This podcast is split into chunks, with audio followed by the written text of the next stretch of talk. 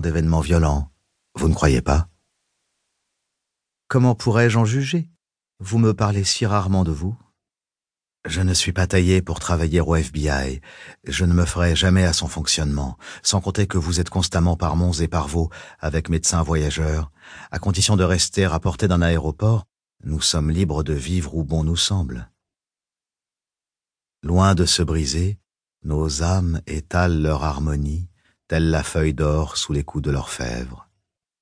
Nous ne sommes pas venus en Afrique pour que vous me citiez John Donne, Kipling à la rigueur?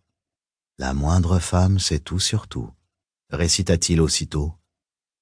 À la réflexion, je me passerai également de Kipling. Comment avez-vous occupé votre adolescence? Vous appreniez le dictionnaire des citations par cœur? Entre autres. Pendergast releva la tête en voyant se découper une silhouette sur le soleil couchant. Un grand nimba vêtu d'un short et d'un t-shirt sale, un fusil antédiluvien sur l'épaule, approchait en prenant appui sur une canne fourchue. Il marqua un temps d'arrêt à l'orée du camp et salua à la cantonade en bemba, la langue des autochtones, aussitôt accueilli par des cris de bienvenue depuis la tente d'intendance. Quelques instants plus tard, il rejoignit la table des Pendergast. Le mari et la femme se levèrent. Umuntu mo umusuma afika, l'accueillit Pendergast en prenant sa main chaude et poussiéreuse, à la mode zambienne. En guise de réponse, l'homme tendit sa canne sur la fourche de laquelle était accrochée une note. Pour moi, s'étonna Pendergast, en anglais cette fois. De la part du chef de district. Pendergast adressa un coup d'œil furtif à sa femme et déplia le billet. Mon cher Pendergast, j'aurais souhaité avoir une discussion par radio avec vous dans les meilleurs délais. Je me trouve confronté à une vilaine affaire au camp de Nsefu, une très vilaine affaire. Alistair Walking, chef de district Sud Luangwa.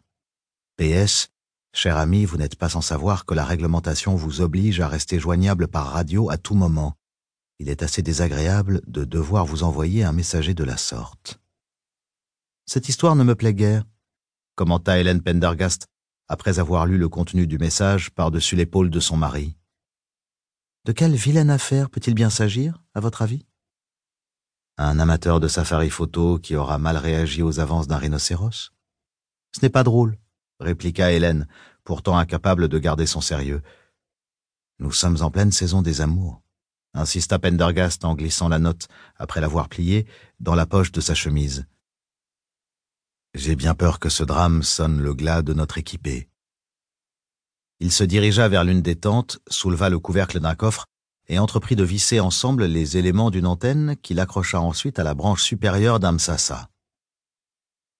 Une fois redescendu de son perchoir, il brancha le fil de l'antenne dans une radio, posa celle-ci sur la table, l'alluma, régla la fréquence et envoya un signal. La voix agacée du chef de district lui répondit quelques instants plus tard, dans un déluge de crachotements. Pendergast, nom d'un chien, où êtes-vous donc Dans un camp sur les bords de la Makwele. Sacrebleu, j'espérais que vous seriez plus près de la Banta Road. Pourquoi diable votre radio n'est-elle pas branchée? J'essaie de vous joindre depuis des heures. Puis-je vous demander de quoi il s'agit? Un incident au camp de Nsefu. Un touriste allemand tué par un lion. Quel idiot a pu laisser se produire un drame pareil? Ce n'est pas ce que vous croyez. L'animal a pénétré dans le camp en plein jour, et il a sauté sur le malheureux au moment où celui-ci rentrait dans sa hutte, après le repas. Le lion l'a aussitôt entraîné dans la savane. Et ensuite? Ensuite? Vous voulez peut-être que je vous fasse un dessin? La femme de l'Allemand a piqué une crise, le camp était sans dessus dessous, et il a fallu appeler un hélico à la rescousse pour évacuer les touristes du groupe. Le personnel du camp est sous le choc. Ce type était un photographe connu. Vous pouvez imaginer le ramdam que ça va provoquer. A-t-on pu suivre le lion à la trace? Ce ne sont pas les fusils et les pisteurs qui manquent, mais personne n'a osé se lancer sur les traces d'un animal pareil. Entre ceux qui manquent d'expérience et ceux qui n'ont pas de couilles, nous n'avons personne. C'est bien pour ça que je fais appel à vous, Pendergast. J'ai besoin de vous pour traquer ce salopard et euh, récupérer ce qu'il reste de ce pauvre Allemand avant que le lion l'ait bouffé. Vous voulez dire que le corps n'a pas été récupéré? Personne n'a tenté de poursuivre un monstre pareil. Vous connaissez le camp de Nsefu. La brousse est particulièrement dense dans le coin pour compliquer la tâche des braconniers d'éléphants. Il me faut un chasseur expérimenté, et je vous rappelle que votre permis de chasse professionnel vous oblige à chasser le mangeur d'hommes en cas de besoin. Je vois. Où se trouve votre Land Rover? Au Falapans.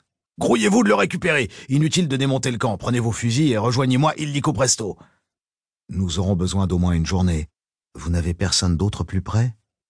Personne, je vous dis, en qui je puisse avoir confiance, en tout cas. Pendergast se tourna vers sa femme. Elle lui répondit par un clin d'œil et un sourire, en imitant la forme d'un pistolet de sa main bronzée. Fort bien, nous nous mettons en route sur le champ. Ah, un dernier détail. Le chef de district sembla hésiter au milieu des crachotements du haut-parleur.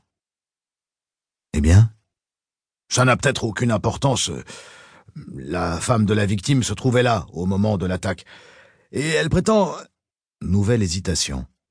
Oui Elle prétend que le lion était bizarre. Bizarre. De quelle façon? Il avait une crinière rouge. Une crinière fauve, vous voulez dire? Le phénomène n'est pas aussi rare qu'on le croit. Non La crinière du lion était vraiment rouge. Rouge sang. Un long silence ponctua la réponse du chef de district. Il ne peut pas s'agir du même, reprit-il enfin. Ça se passait il y a quarante ans, au nord du Botswana. Je n'ai jamais entendu dire qu'un lion puisse vivre plus de vingt-cinq ans. Et vous? Sans prendre la peine de répondre, Pendergast éteignit la radio, son regard argenté brillant d'un éclat fiévreux à la lueur du crépuscule. Chapitre 2 Camp de Nsefu, près de la rivière Luangwa. Le Land Rover avançait en cahotant sur la Banta Road, une piste particulièrement remuante dans un pays qui ne manquait pas de routes en tôle ondulée, et Pendergast multipliait les coups de volant à droite et à gauche, avec l'espoir d'éviter les nids de poules géants. Le couple roulait toutes vitres ouvertes, le climatiseur ayant rendu l'âme dans une vie antérieure, et une épaisse couche de poussière recouvrait les banquettes. Les Pendergast avaient quitté le camp de Makwele peu avant l'aube, parcourant à pied la vingtaine de kilomètres de brousse qui les séparaient de leur destination, emportant avec eux leurs fusils, de l'eau, du pain indien et un salami sec.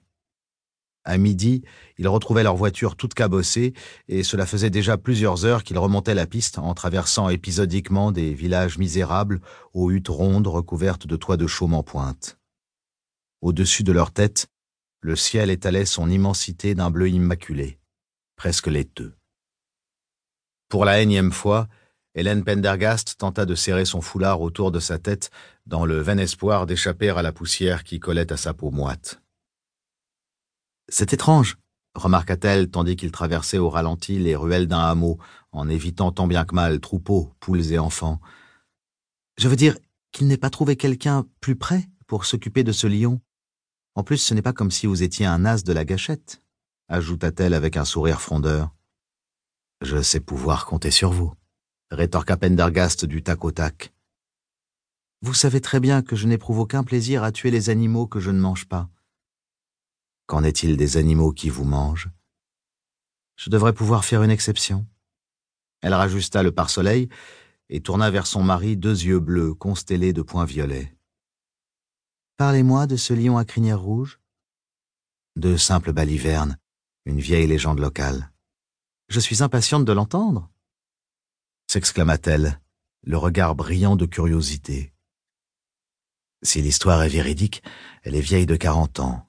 À l'époque, la vallée méridionale de la Luangwa subissait une vague de sécheresse. Le gibier commençait à manquer. Une troupe de lions des environs voyait ses membres mourir de faim les uns après les autres, et il ne resta bientôt plus qu'un seul animal, une lionne enceinte. On raconte qu'elle aurait survécu en déterrant les cadavres d'un cimetière Nimba afin de les dévorer. Quelle horreur s'écria Hélène avec un frisson de plaisir. Les autochtones ont alors prétendu qu'elle avait donné naissance à un lionceau à la crinière flamboyante. Que s'est-il passé ensuite? Les villageois, furieux que les sépultures des leurs aient été profanées, ont pourchassé la lionne qu'ils ont tuée et dépecée avant de clouer sa peau sur la place du village.